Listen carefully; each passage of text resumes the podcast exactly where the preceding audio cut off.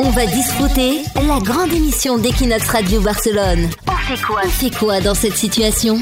Une situation dans laquelle on se retrouve souvent à Barcelone, c'est de vivre en colocation. Alors il y en a qui adorent ça, qui passent toute leur vie en colocation, qui pour rien au monde ne voudraient euh, quitter leur appartement. Et malheureusement, il y a des Barcelonais, des Barcelonaises qui eux ne supportent plus euh, leur colocation. Et c'est la situation d'aujourd'hui. Comment réagir avec euh, Leslie Sinclair dans ce cas-là si on ne supporte plus ses colocs? Il faut identifier les raisons pour prendre le problème à la racine. Donc par exemple le ménage, qui est souvent une source de conflit.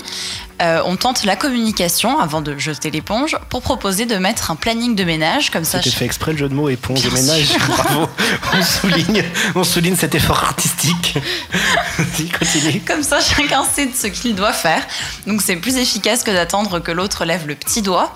Donc, si c'est le bruit, idem, il faut communiquer, expliquer qu'on a besoin de calme en semaine.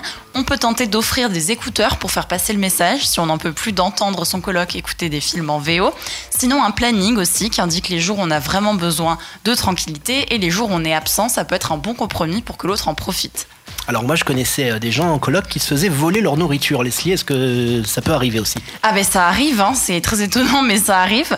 Donc on fait également une mise au point car euh, cacher ses courses dans sa chambre n'est pas une solution viable à long terme. Alors si c'est euh, l'argent qu'on a marre de réclamer, le paiement du loyer ou des factures, le mieux reste que chacun règle sa part directement au propriétaire, donc aussi pour l'électricité et l'eau. Donc en fait on déplace le problème, on ne le règle pas mais au moins on n'en a plus. Et en revanche, si ça devient trop pesant, que seule la présence de son colocataire insupporte, bon, mais il faut sérieusement penser à en changer ou enquêter si le colocataire a des projets de déménagement en vue. Ça peut valoir le coup de s'armer de patience quelques mois. Le super bon plan c'est de se mettre avec un coloc qui est jamais là.